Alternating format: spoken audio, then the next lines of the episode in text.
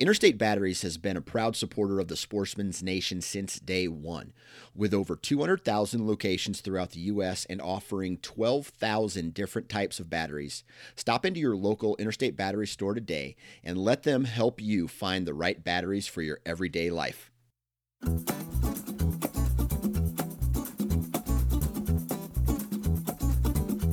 Ladies and gentlemen, welcome to the Iowa Sportsman Podcast, the number one source for hunting and fishing information, strategy and tactics, as well as conversations surrounding conservation efforts and other outdoor activities in the great state of Iowa.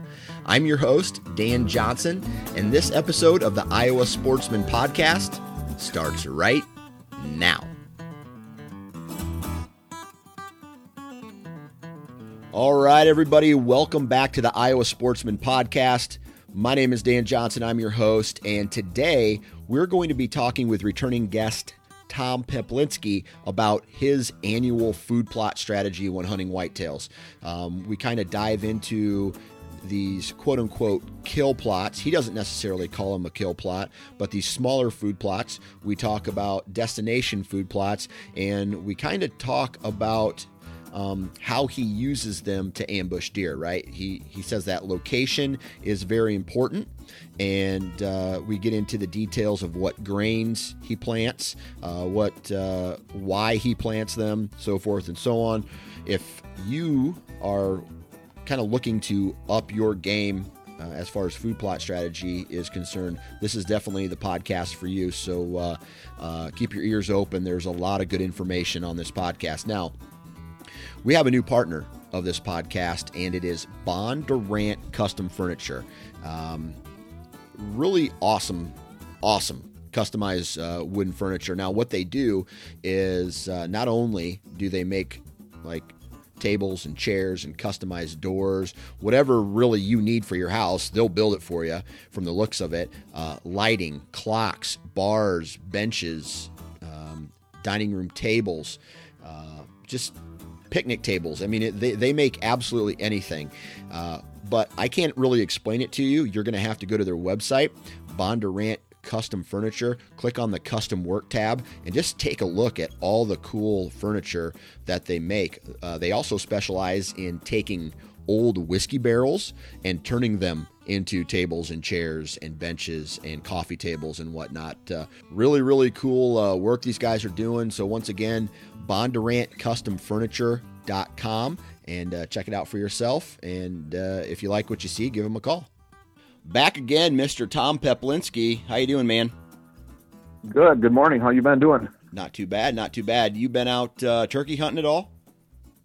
Nope. I didn't even get a turkey tag this year. I just uh, we built a new house and uh, I'm trying to do a lot of habitat improvements on my 80 acres that I bought a few years ago, and so I just decided to skip the turkey season this year. I'm not a turkey fanatic, but yeah, yeah, that's kind of the same with me. I I go turkey hunting every year, but I'm more interested in helping others get their birds than I am in actually getting one myself. So like, I didn't get a turkey this year, but it you know it's no hair off my back. Like I, I, I really don't care. Yeah, that's that's kind of how I am. I, I don't know why, but what about mushrooms? How it is. Been finding any mushrooms? Uh no, they're. Uh, I don't know my mushroom spots. I actually have quite a few mushrooms on my farm in, by Decatur City, and uh, there's nothing there. So I don't that's kind of strange, isn't it? To have yeah. it or there's locations and then they're not there this year. Yeah, I don't know. Um, I've checked a couple spots this year, nothing going, but then it's also been cooler than normal uh, this spring. And uh, although I am hearing rumblings down in the southeast corner of the state of people finding mushrooms, up here where I live, an hour north, uh, I'm not, I'm not finding anything. Well, maybe it's just too early then. Yeah, I think I think so. So it's yeah, going to. I got a couple yeah, I was going to say I got a couple spots where I can just drive right up to them. Yeah. And I checked uh, yesterday, as a matter of fact, and there's nothing there. So this could be one of those years where you're going to be finding mushrooms and just covered in ticks. Last year, it it uh, it was pretty. It wasn't near as green, I didn't think, when the mushrooms started popping. We had a little bit warmer of a spring, but this year, uh, we're gonna. I think we're going to be fighting a lot of ticks. Yeah, it could be. Well, today we're going to be talking about food plot strategy, right? And we're just going to kind of use you and your farm as kind of the the the base level and uh, kind of just shoot from there. Talk to you a little bit about why uh, you do what you do on your farm, what what you feel works, um, and then just kind of shoot from the hip from there. Sound good? Sure, sounds great. All right, so I think uh, the first thing I want to ask you is uh, remind us again how how big is the farm that you the farms that you own? I have 120 acres and an 80 acre farm. Okay. And then on those respective farms, how much of that is dedicated to food plots? Uh, my 120 acre farm, there's about 50 acres of CRP, okay. and I'm allowed to put I'm allowed to put 10 percent. Gotcha. And I, so I don't think it's quite five acres, although although it might actually be about five acres. Um, so five acres out of 120. And then on my 80 acres, there's 60 acres of tillable, and that's actually in crops, row crops. Okay. So I can do unlimited, and and basically because there's so much food. On my 80 acre farm is completely different from my 20. My 80 acre farm, there's so much food in the area that I don't need quite the food plots um, than what I do on my 120 acres. I'm actually striving for more cover. Okay. Um, so I'm actually spending more time on my on my 80 acres recently, trying to create more bedding cover and and stuff like that. It's different. It's in uh, northern Wayne County. Got ya. And the cover in the area in general is less. It's just a lot more crop ground. Uh, so I'm I'm trying to put in better cover and better habitat um, not necessarily food plots. Gotcha. Because that's what I because that's what I need over here. And then in Decatur County, it's just the opposite. There's a lot more timber in the area. So uh, five acres is what I'm limited to, but that seems to be about about right anyways. So gotcha. that works out good. And that's a, a question I have is is that ten percent based off of the total acreage that you own or only the acreage that is in the CRP program? Well, I'm limited to 10%. So the CRP program tells me that I can only do 10% of any given field. Um, so because I have 50 acres of CRP, I'm limited to 10% of the total acreage, but it's really by field. So if I have one field that's let's say 23 acres, I can only two I can only put 2.3 acres of that field um, into a food plot. Gotcha. So that's that's all the CRP program. That's that I don't have a choice in, other than I can locate it kind of where I want. Um, but the amount of acreage I'm limited to. Now, the only thing I can kind of manipulate that by is if there's a, you know, a 20 acre field next to a 15 acre field. One field I can put two acres, the other field I can put 1.5 acres, but I can actually put those food plots up next to each other. Okay. So that my overall food plot is three and a half acres. You see what I'm saying? Yeah. Yeah. I can I can kind of butt them up next to each other, and that's that's what I do. Okay, so so do you, when you plant these food plots, are you planting them in one location, or do you have them spread out into smaller locations throughout your farm? So that that's kind of a question I think I'm prepared to answer because last night when I was sitting around thinking about this podcast, I wanted to kind of talk a little bit about my evolution, if you want to say, in the food plot management or how I go about putting in food plots. And what I used to do is take pretty much any available acreage that was available to me. Now I'm talking about over the last 25, 30 years. Yeah. So if a, if a farmer had a corner that was available, or he had maybe some poorer ground that was available, or a little, a little inside corner that the tractor, you know, wouldn't go with the planter or something like that, I would take everything that was available to me and I'd be putting that into a food plot. And what I've learned over the years is that my intentions were well, or I had, I had good intentions by trying to provide the best habitat, the best food, and the most amount of food that I could. But in some instances, it actually hurt my hunting by not having the food sources in the correct location. So I've kind of adapted to that over the years and so what I do now is I actually take a step back from any farm that I'm going to hunt. And I feel location of the food source is the most important question. It's more, it's more important than what you're going to plant, soybeans or corn or brassicas or cereal grains. It's more important than any of that stuff. And the reason the reason why is because you can really do yourself some hunting harm by putting food plots in bad locations where you're bumping deer, where they're impossible to hunt. Um, so that I'm just I'm getting away from scattering them all over as opposed to now what I really try to do is have one or maybe two bigger food sources that's kind of out and away from the rest of my farm. It's an area that I can pick that I'd never have to walk by. It's an area that I, I don't ever have to worry about my scent blowing into. It's an area I can avoid. I know the neighbors aren't going to be walking by it. Their scent isn't going to be going by it. So it's it's basically a large two, three, four acre plot that I can put in. And with the exception of maybe like late muzzleloader hunting, I'll never even hunt that food plot.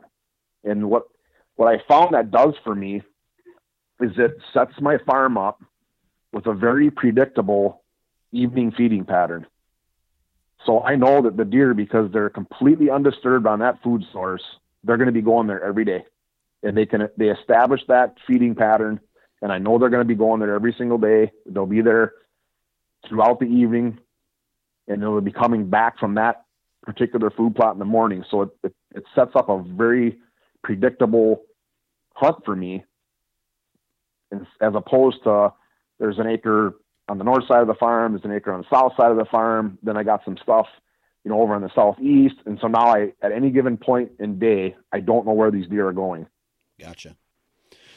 So you know, over the years, I've realized, and maybe it's because I've never specifically hunted food plots, but as these deer enter in an ag field, depending on the wind direction, right, they'll enter it in different spots. Um, so, do you think that you're limiting yourself at all by making one big food plot now as opposed to several, you know, like because the way I look at it is you have one food like one food plot let's say in every corner of your farm and based off wind direction you're going to hunt that particular uh, that particular food plot. Now, what it sounds like is that these deer are coming to that bigger food plot regardless of the wind direction. Yeah, and, and they can still manipulate their travels. So, so I guess to kind of finish the scenario is, you know, you hear people talk about these food plots as being like destination food sources, and I call them really the term I like to use is like an exterior food source. So it's on the it's on the outside of my habitat, and it's it's kind of far away because I'm not really intending on hunting it with the exception, like I said, like maybe a late muzzleloader hunt. But I know the deer are going to be going there. And then from that food source, I have cover, hopefully, in multiple directions. So I, it's not like I only have one ambush site with one wind direction. So if, if I know the deer, if I know the, the major food plot is out, let's say to the east of my best bedding, I can set up multiple small and you hear this term all the time on the TV shows and stuff, are these little kill plots. Right. So I'll, I'll set up these I'll set up these multiple, really small, and I call them an interior food plot, like right on the edge of cover, um, barely in the timber, and I use those to manipulate deer travels where they're coming from bed. They'll hit these little small interior food plots. I'll have a little mock scrape there, maybe a water hole, and they're using that as their travel pattern as they go out to the bigger food source.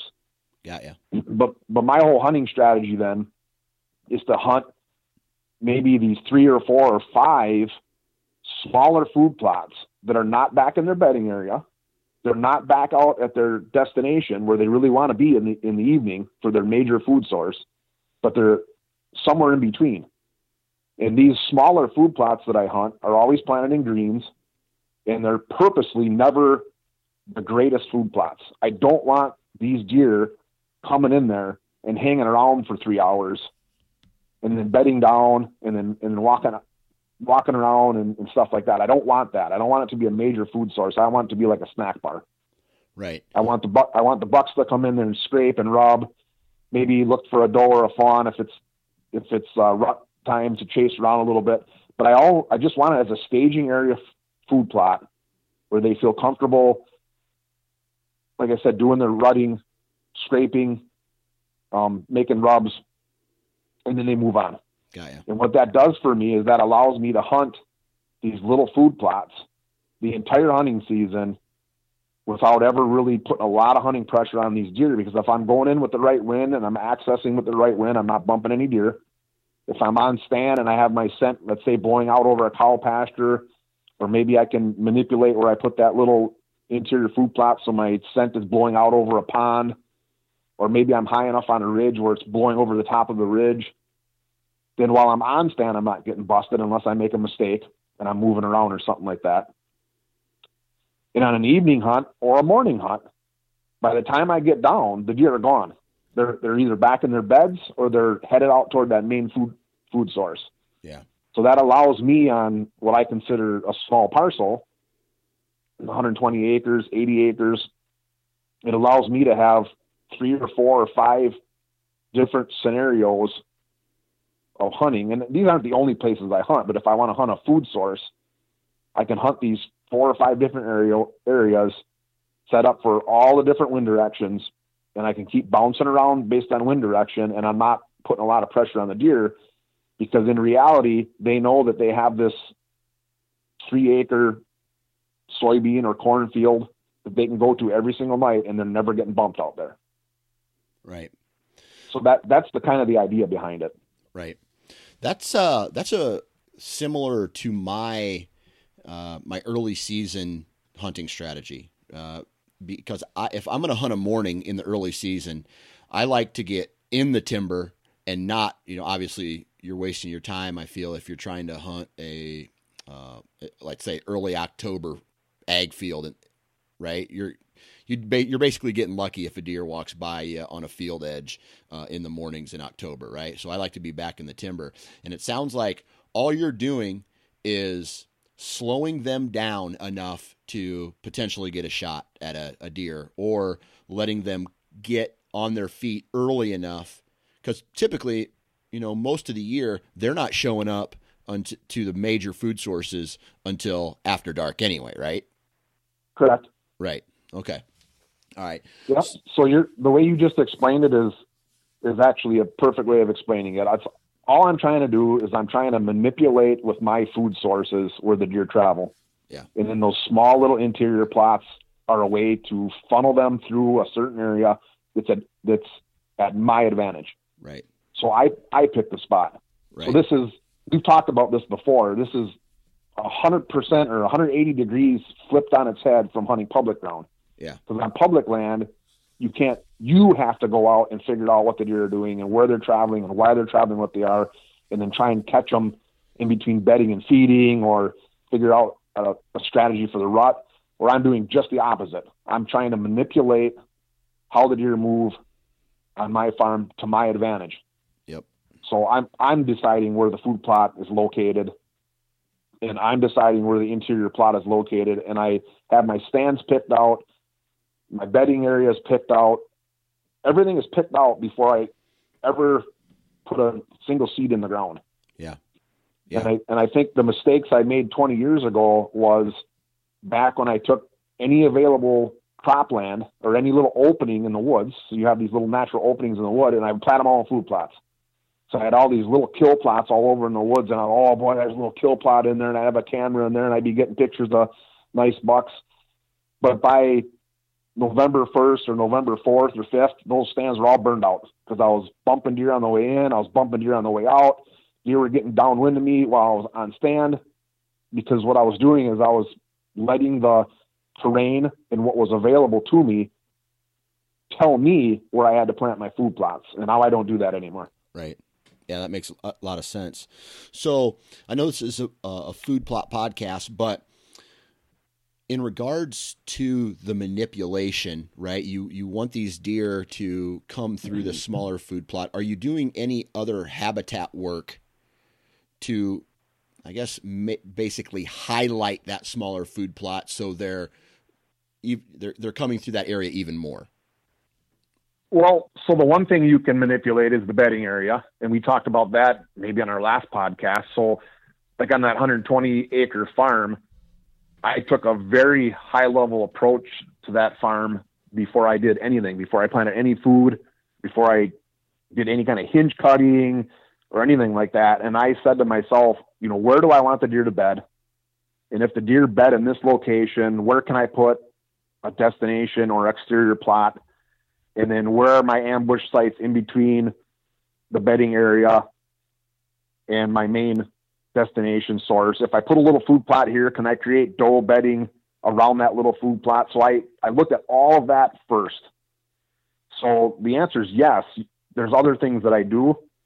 So the first is I'll determine where I want my bedding area. I shouldn't say the first. I don't know there's an order to it, but if I want my bedding area in a certain location, my main bedding area, that's where I might do these pockets of hinge cutting to try and get some good buck bedding.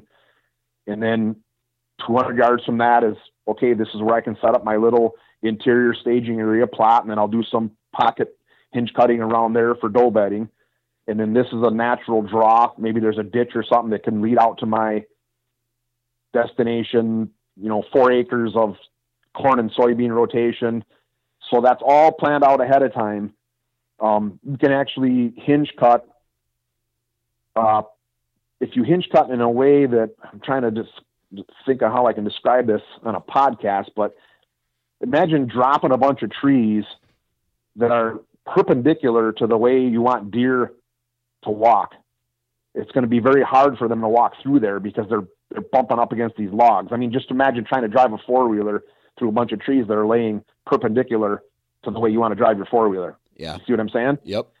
So you can actually drop some trees or hinge cut some trees that's parallel to the way you want deer to travel. So if you want deer to travel, let's say west to east, you would hinge cut some trees and drop them west to east so that they can walk through that. If there's an if you want to deter them from taking a certain trail, you can maybe hinge cut, cut a couple trees that are perpendicular to that same travel because now they can't walk that way. You see what I'm saying? Yep, absolutely. And absolutely. I don't do a ton of that because I think establishing my my buck bedding, which I consider the bedding that's the farthest away from the food source, and then my interior plots with some bedding around for does and fawns, and then natural habitat, which would be like a draw or a ditch going out to my main food source. That'll do like 90% of what I want it to do. Okay. but I but I have already gone in and done some of this perpendicular and parallel hinge cutting, and that gets down to more of a now it's now I have the general um, travel that I want, but I'm just going to tweak it a little bit. You know, I don't I don't want these bucks skirting this little food plot by 40 yards, so I might drop one or two trees over here. So that's kind of a tweak of what I got going on. Gotcha. All right. So on one of those smaller uh, plots that allows you to you know get in and out real easy, you mentioned those are almost always in greens. What kind of greens are you planting there? Well, my favorite's winter rye, um, strictly because it winter rye will grow in anything. It doesn't need hardly any fertility. Uh, it stays green throughout the whole hunting season, so you never have to worry about any kind of frost damage. So winter rye is always in one of my small food plots. Okay. And then and then a lot of times I'll mix in uh, maybe just one brassica, and my favorite is Appin turnips. Um, I've actually this was kind of an accident, but I got a I got some Appin turnips along with I don't even know three or four other varieties of turnips one year, and I purposely put them in a food plot, kind of in strips, so that I could tell what the deer were eating. And for whatever reason, the deer really seemed to gravitate toward those Appin turnips. So I, that was kind of a I don't I don't know if it's maybe just a little sweeter. I mean, who knows? But ever since then, I, now I just get straight Appin turnips, and I mix that with the with the winter rye, and and just just those two seeds would be like 90% of my small interior plots. That's all I plant in them. I take it the rye is palatable almost any time of year, but for those uh, those turnips, is that uh, only palatable after first frost? Not, I wouldn't say that. I would say they'll they'll eat both as soon as they're out of the ground, and uh, the turnips will start to freeze and like so. The Appin turnips is more of a forage. Okay. Turnip they don't get they don't get these big bulbs that you see like on with uh, radishes or purple tops. You see these big bulbs. The Appin turnip will have kind of a bulb on it, but not really much. But they'll eat that Appin turnip from the time it comes up with the winter rye until it freezes out and turns to mush. But generally, generally speaking, it never gets that far because they're gone before then. Because you got to remember these plots are small, so they're they're just coming in there and and they're browsing on that rye and they're browsing on them turnips. And the plots are small, and and really what I want them in there for is to do more scraping and and rubbing and kind of chasing around, and it's more of a staging area. Right. So again, the location is far more important. I, I so we talked about winter rye and Appin turnips, but my answer is really you could put in oats if you had some source of free oats because your neighbor has oats. Put oats in there. You know, if you have somebody had some leftover seed from last year and it was uh, some kind of brassica blend with whatever, put that in there. So it's I don't think that's anywhere near as important on these little bitty plots is their location. The only reason why I go 100% green is because you, are not going to grow beans or corn or some kind of grain in there because a spring planted food plot on a tenth of an acre is just not going to work, especially when they're back in the timber or right on the edge of timber. See what I'm saying? Yeah, absolutely. So, what kind of prep work is going into these smaller plots uh, as far as I don't know? Do you need to work the ground every year? Are, are these returning type seeds? Um, do do you need fertilizer? What kind of work goes into those smaller plots? So if it's a if it's an opening, if it's you know a natural opening or a fallow field or something that you're turning uh, into this food plot, then what you really need to do is because it's a fall planted plot is if you don't have big equipment uh, like a tractor and a disc, if you don't have something that's a little bit more substantial, and all you're planting with is a little whirlybird uh, backpack spreader and a four wheeler with a drag, then you really need to get in there and spray that like right now already as of this podcast, and then get in there another two or three times just with some glyphosate on a backpack sprayer or a little hand pump sprayer. And remember, these are small plots, so you can do it with a little hand sprayer to keep the weeds down. Simply because if you try going in September 1st with a drag and a four wheeler and you got weeds that are three feet tall, you got your, you got a, a big task in front of you. Yeah. So that's the kind of prep work, work you got to do is keep them sprayed. If you are using the winter rye with an Appin turnip or something like that, the winter rye will actually come up in the spring green and it'll grow like crazy and it'll actually suppress any other kind of weeds that are in that plot. But what you'll end up with come September is three or four feet tall straw because that, that winter rye is going to mature and it's going to be straw. So if you have a way to like mow the straw or get the straw out of there, or again, if you have a tractor and a disc, you can actually disc that in and it'll reseed itself because all those, all those heads of winter rye will have hundreds of seeds on them. And you can just disc it right back in and it'll grow again. So that's an option. the other thing is getting back to the location side of it. You might determine that one of these small plots is in the timber. So in that case, you're you're actually going to be clearing out a, a spot in the timber, and that so you're going to have stumps. You're going to have these big tree stumps to deal with. And what I always suggest to people is just cut the stump as low to the ground as you possibly can. You might you're going to be dulling some chains, but get the stump as low to the ground as you possibly can. And don't worry about removing the stump. Don't worry about hiring a backhoe or somebody that can, or a big dozer and clearing these out. You don't have to do that. you should probably treat the stump with like Tordon or something like that, especially if, it, if it's like a locust or a box elder or something that's going to be a prolific grower so that you kill that tree. But then for the first three or four or five or six years, just plant around the stumps. It doesn't matter if there's a a one square foot spot in your little food plot where nothing grows because there's a stump there. Don't worry about it. Okay. And then over the years, that stump will just rot out. You know, if you killed it, and eventually you'll be able to plant there too. And that's the other reason why I really like a disc, why I re- recommend a disc to new food plotters or really any food plotters because a disc pulled behind a four wheeler or my disc is pulled behind my tractor. If I have these little food plots in the timber and there are stumps, I can just go slow and try not to be turning and stuff, and that disc will just ride right up over top of those stumps if I've cut them off low enough to the ground. Gotcha. So that's just kind of another kind of a tip for somebody who's saying, you know, that's all I have is timber, and I'm putting my small food plots in these little openings. That's the only place I can put them. I would say that that's just not true because you can do with a chainsaw, you can clear out a small food plot anywhere with relative ease and then just as long as you're using a disc, it'll just go right up go right up over top of those stumps, and you'll have you can put that plot anywhere you want it. As long as there's sunlight that gets to it, right? As long as there's sunlight, so that's why you're clearing those trees out. Yep. Right. Right.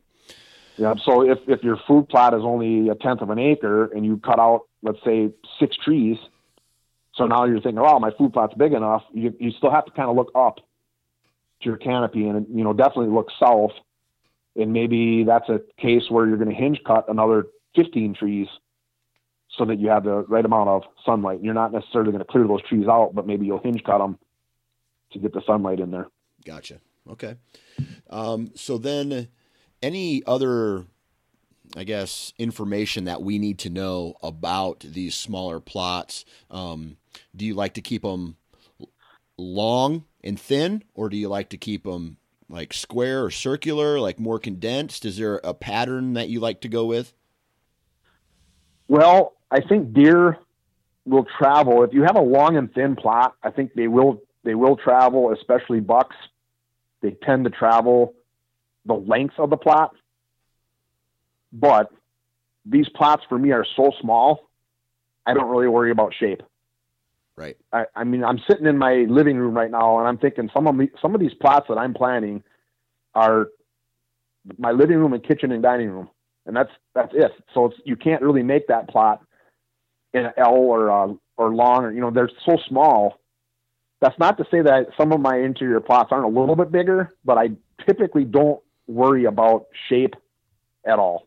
My right. number one concern is is location and then my second concern is, um, and the reason why I recommend the winter rye is just because it lasts the whole season. I, you, you don't want to go through all the work and have, let's say, only oats planted in there, and then it freezes out, and you know November seventh comes around and it's dead. Yeah. So, and then if you do want to fertilize a little bit, these green plots, the best thing for a green plot is nitrogen.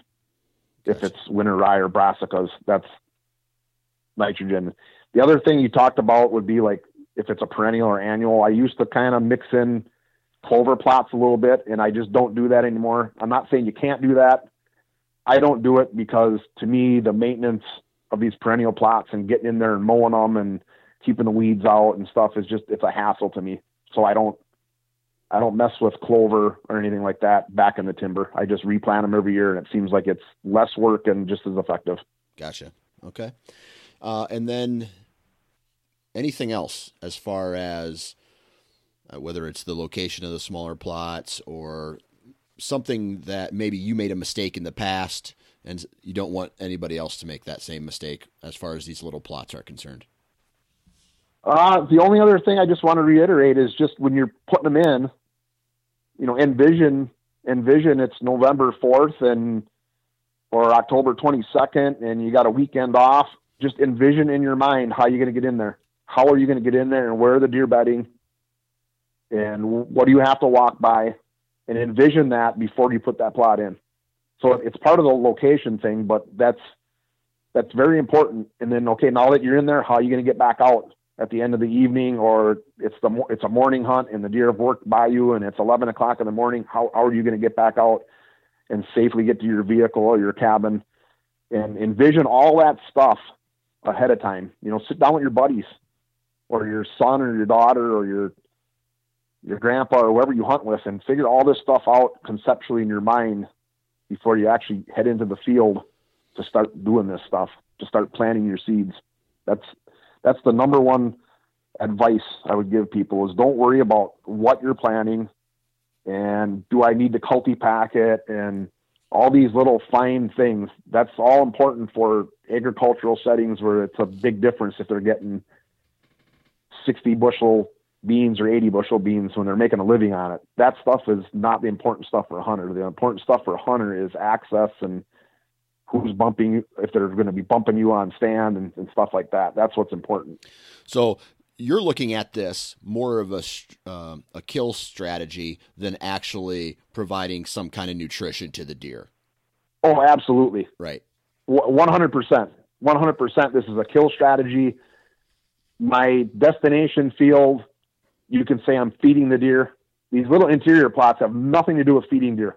Literally nothing to do with feeding deer at all. Gotcha. And that's why I said that's why I said you can use old seed uh, mixed blends that you don't even know what's in them, nothing. With the one caveat that I like winter rye because it lasts so long. But these little plots are nothing more than a staging area for the for the bucks to rut and scrape and rub and the does to kind of filter through as they're headed out to that main food source. So that's the interior plot has nothing to do with feeding deer. Gotcha. Okay, cool. Um, so then as we kind of go on later into the year, is there a time that you're really focusing on these smaller plots, right? Is it just from like October 1st until the rut and then or after the rut and then you're moving to the bigger food sources or what are you how are you hunting these or when are you So the little these? the little plots I would think are an entire early season awesome ambush spot. So from season opener right until the end of the early season. So that's the whole month of October, the whole month of November. Uh, if these small plots are in areas that are close to bedding or in funnel areas, you know, they can, they can still probably be good for shotgun season, but really it's more of an early type. Well, when I say early, I'm talking about the whole month of October, the whole month of November. That's that's when I'm hunting them from from season opener all the way through. And they're great. I'm not saying I'm not saying the other thing too, Dan, is I don't want people to think that these are the only spots I hunt. But in terms of food plots, these are some of the best spots that I have are right. these little interior plots between bedding and main and a main food source, and I'll hunt them the entire archery season. When you get into the late season, then I don't hunt them at all, only because my late season strategy, and this is just for me, and I'm not saying you can, this is what you have to do for late season strategy, but my late season strategy now switches to that main food source because generally I'll have a muzzle loader in my hand around Christmas time and I can shoot out to 200 yards. So now I can safely hunt a destination food source and not worry about bumping deer and ruining the bed to feed pattern that I've tried to establish the entire year because that's really what I'm trying to do is establish right. that pattern. Now I don't care. It's it's New Year's, it's Christmas. I don't care. I'm sitting 200 yards away from this food source, and I'm if a target deer comes out, I'm going to shoot it and I'm done. So right, right, okay. So with that said, then let's transition over to these bigger these destination food sources. Um, how big are those plots? Well, they're as they're as big as they need to be. So I know that doesn't answer your question, but it's probably different for everybody. If you're in a low density area, excuse me, you can probably get away with an acre or an acre and a half, something like that. Um, if you use an option like electric fencing in grain grain food plots, I don't know if you're familiar with that, but there's some pretty good strategies about electric fencing in soybeans and corn so that they'll make it through the summer months and you'll go into the fall with a better stand of a grain crop. And I do implement um, those strategies on my bigger food plots then you can get away with a smaller food plot. Um, so the answer is, you know, probably a minimum is an acre, acre and a half. Ideally, it's probably three or four acres. And the reason why ideally bigger is a little bit better is because it, it relieves social stress on the deer herd if you have a bigger plot because the deer are able to spread out a little bit when they get out there. Right. Okay. Okay. So then with it, you know, your main focus on those sources are late season, right? And it sounds to me like you're blocking some of them off. So at any point, obviously, you're planting these food plots because you want to kill a deer. But are do you have any thought as far do you put in any thought or strategy as into hey i want to make sure these deer are as healthy as humanly possible uh, and i want to make sure they're fed through the winter months or is it just more of a i have these food plots so that i can get myself into a position to, to shoot a mature buck? So it's it's about 95% hunting. About Right. 95% hunting. I i don't and i don't want to make i don't want to make it sound like this is like controversial or whatever but i know a lot of there's a lot of talk about uh you know i just pick something for example like clover. You should always have an acre of clover. I've, I've heard other people say you, you need to have clover because it comes out of the ground early in the spring and it gives does a place to eat. And i don't i just don't see that in iowa. I just don't. I mean, I I'm from Wisconsin, and we have deer herds in the northern part of Wisconsin that deal with 150 inches of snow, and they're fine. They deer are remarkable, and they they lived and grew big rocks way before we ever hunted them for sport.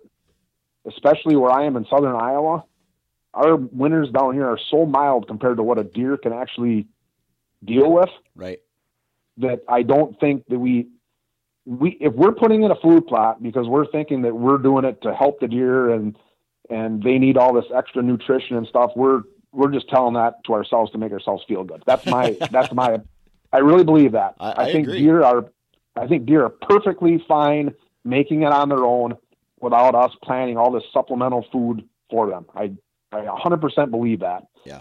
Now that's not to say that I don't enjoy having my my standing four acre of soybeans, so that come February and March, now I got a place to go shed hunting. So there's Yeah. some, so it's not hundred percent hunting, but yet shed hunting is a part of the hunt too. But the deer, the deer don't need us; they'll do fine without us. And so I'm not, I'm not. In fact, I will go one step further and say, if you're putting in some of these perennial crops like clover, or you're putting in good summer crops like soybeans, and you're doing it too much and too good and too close to good bedding cover, that's actually a bad thing. That's not actually a good thing. That's a bad thing in terms of hunting because you can actually create too good a habitat and have too good of summer food where you attract every doe in your neighborhood that are going to set up shop on your farm and not leave. And so come fall, you're going to be overpopulated with doe family groups. There are going to be does and fawns everywhere, and that's a deterrent to having mature bucks who decide that they want to call your farm their core area and their home. And it's also a deterrent when I know this is not on food plots, but but it kind of is because it's an important topic. When when bucks displace between their when they're nubbers, when they're buck fawns and they're year and a half old, when they disperse and they they set out and they find their new their home range, their own home range that's different from their mom's. If your farm is loaded up with does and fawns because you have all this awesome habitat and 10 acres of soybeans and clover plots, all this summer food, which does seek out, because does are going to seek out the best summer food available when they're fawning. You've just done yourself a huge disservice um, for hunting purposes. So there's actually some negative effects from having too good a summer food if you're not willing and able or capable of shooting enough does to control that, you know, I don't know what you call it, that doe family group Right. um, overpopulation on your farm. It's a there. I've actually seen some farms that were bought or purchased, or friends that have gotten permission to hunt that were good farms that had really nice bucks on them, and actually got worse over a three or four or five or six year period because hunters went in and they started planting acres and acres and acres of soybeans and clover and hinge cutting and doing all this stuff, and they loaded the farm up with does and fawns and year six was worse than year one I believe when they it. bought the farm. When they bought the farm, and there was nothing on the farm. You know, the, all the, all the farm was was just rough ground and maybe some old CRP and some old pasture, and the hunting was was fine. And they tried to improve it, and they made it worse by just loading up with those and fawns.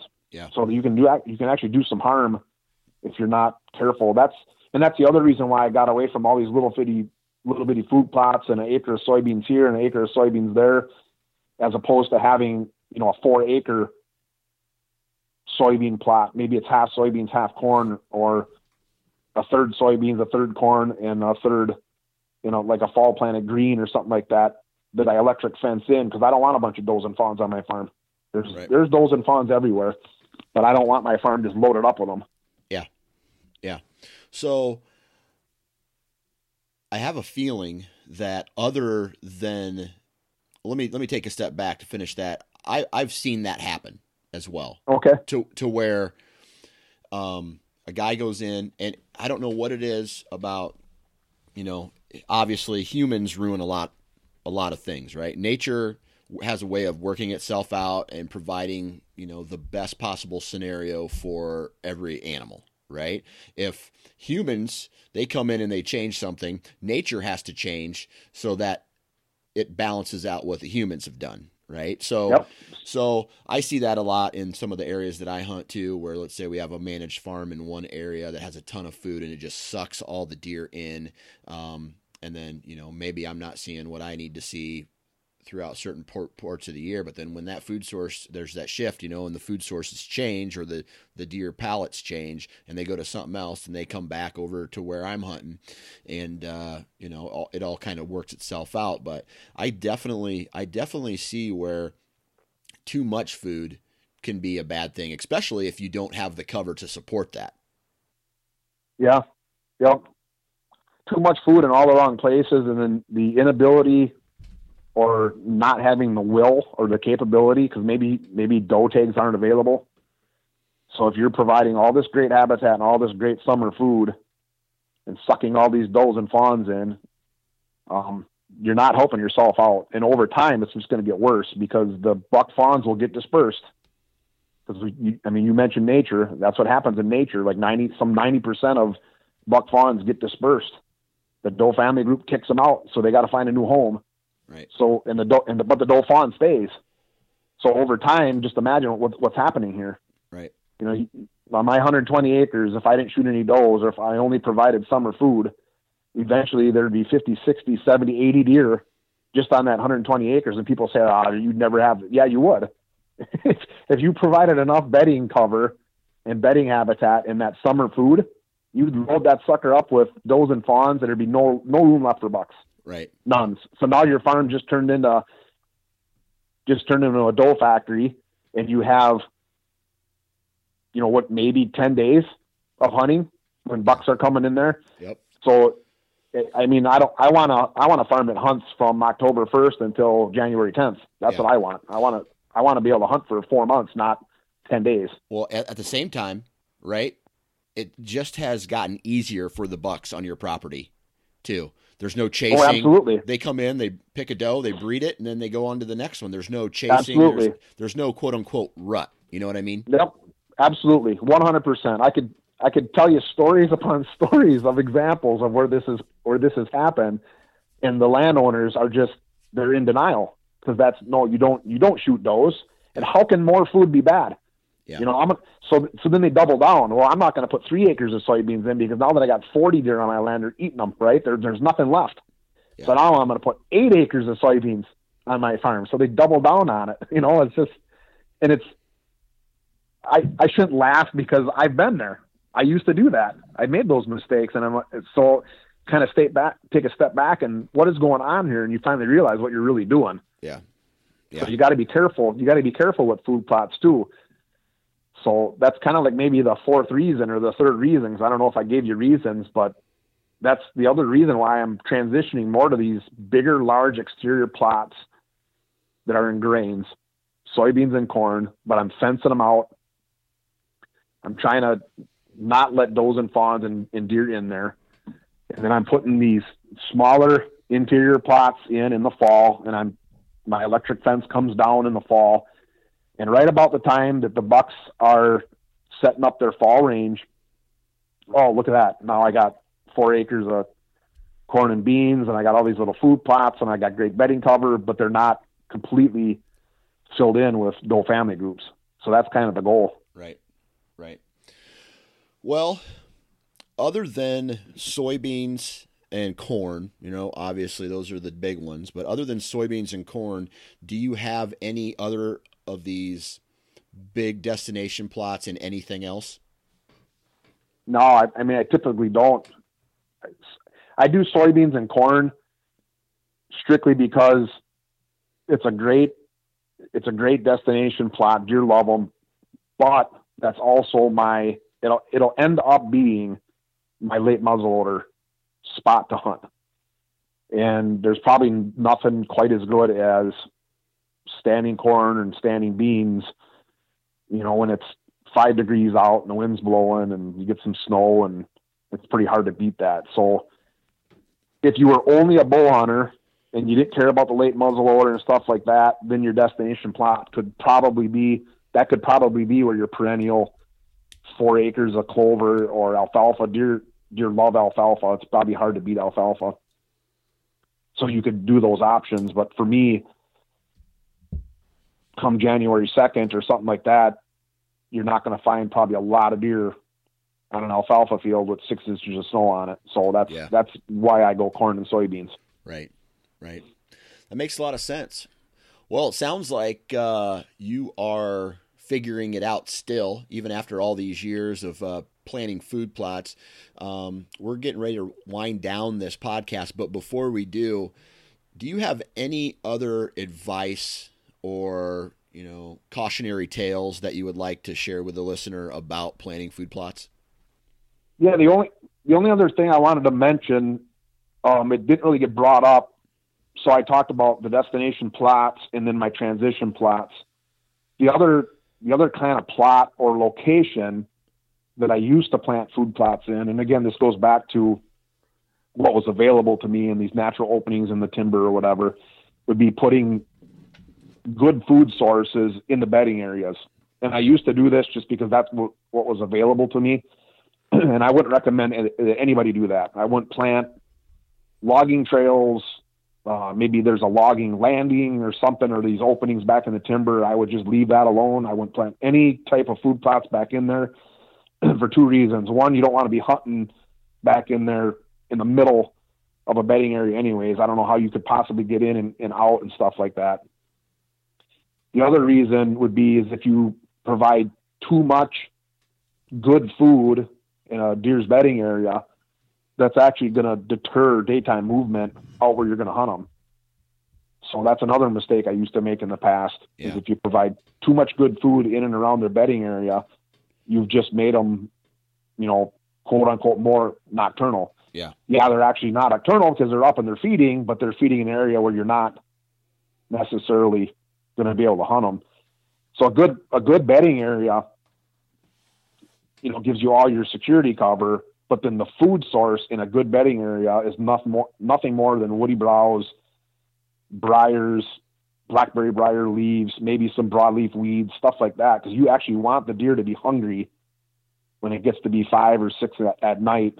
You want them to be good and hungry so they get up on their feet during daytime and come past you at your interior plot, you know, headed out to their main food source. You don't want them to have a full belly at three in the afternoon. Right. So that'd be the only that'd be the only other thing I would mention. Is uh, again, it sounds great because oh, I'm going to put all this food back in there and I'm going to draw all these deer in there. If you have a if you have a bedding area that's already got daytime browse for them in in woody species and broadleaf weeds and stuff like that, and it's good security cover and they're not bumped and they're not pressured, you don't need to provide them all kinds of food in there. They'll they'll be in there just fine. Yeah. Last question. With this food plot strategy, a lot of people talk about the October lull, right? Do you do you still witness uh, a lull or a lull, or does your food plot strategies just kind of soak that up, and you're still seeing deer throughout the whole year? No, I don't see a lull. I, I just I don't see it. Um, Thank you. I think deer deer are on the bedding, the feeding pattern, and the only way you're going to see a lull in October or November or December, in my opinion, is if something that you did or the, the habitat doesn't support. So if there's a lull in October and you have the proper food and cover available, it's probably because you're bumping deer or your your scent's blowing into the bedding area or you're walking upwind of a bedding area or, or something. You're doing something that's that's doing that because if you do it all right, you have just as good a chance at shooting a five year old buck or a six year old buck. And and I shouldn't just say mature bucks, but you're going to see nice deer and good deer movement the entire season if you do it right. Of course, there's peaks. You know, there's there's days where you have better luck than the next day, but you can some of the nicest deer I've harvested are October 20th and and stuff like that, and that's supposed to be the lull. And I, I just, I don't know, I don't see it. So, yeah, yeah. cool, man. Well, Tom, I really appreciate you taking time today to uh, share your food plot strategy with us. I'm pretty sure that uh, that has helped a lot of people out as far as uh, you know a little bit more knowledge on uh, food plotting and whatnot. So uh, I appreciate your time. Oh, I appreciate being here. It's always fun. And that brings us to the end of this podcast. Just want to thank Tom again for taking time out of his day to hop on and uh, drop some knowledge bombs on us. Also, uh, if you haven't yet, you need to. You need to go to iowasportsman.com and take a look at all the other content that is on the Iowa Sportsman website uh, hunting related, fishing related, outdoor related, tons of great information uh, there, as well as the ability to subscribe to the magazine, which also has a ton of great information in it as well. Really good articles. That's how I got my start. Uh, I used to write for that magazine. Now I do the food, uh, the I got food plots on my brain right now, but that is how I got my start. I used to write. Now I do the podcast, uh, so forth and so on, and here we are. But uh, just really good content in that magazine as well. Uh, and uh, make sure you're following us on social media and subscribe to this podcast, right? You need to go to iTunes or wherever you download this podcast, hit the subscribe button, and that brings this podcast to you automatically. So, uh, hopefully, everybody had a great week. Hopefully, you have a great weekend and enjoy getting outside. And whether you're looking for mushrooms or you're still trying to fill that turkey tag, happy spring, everybody. And we'll talk to you next week.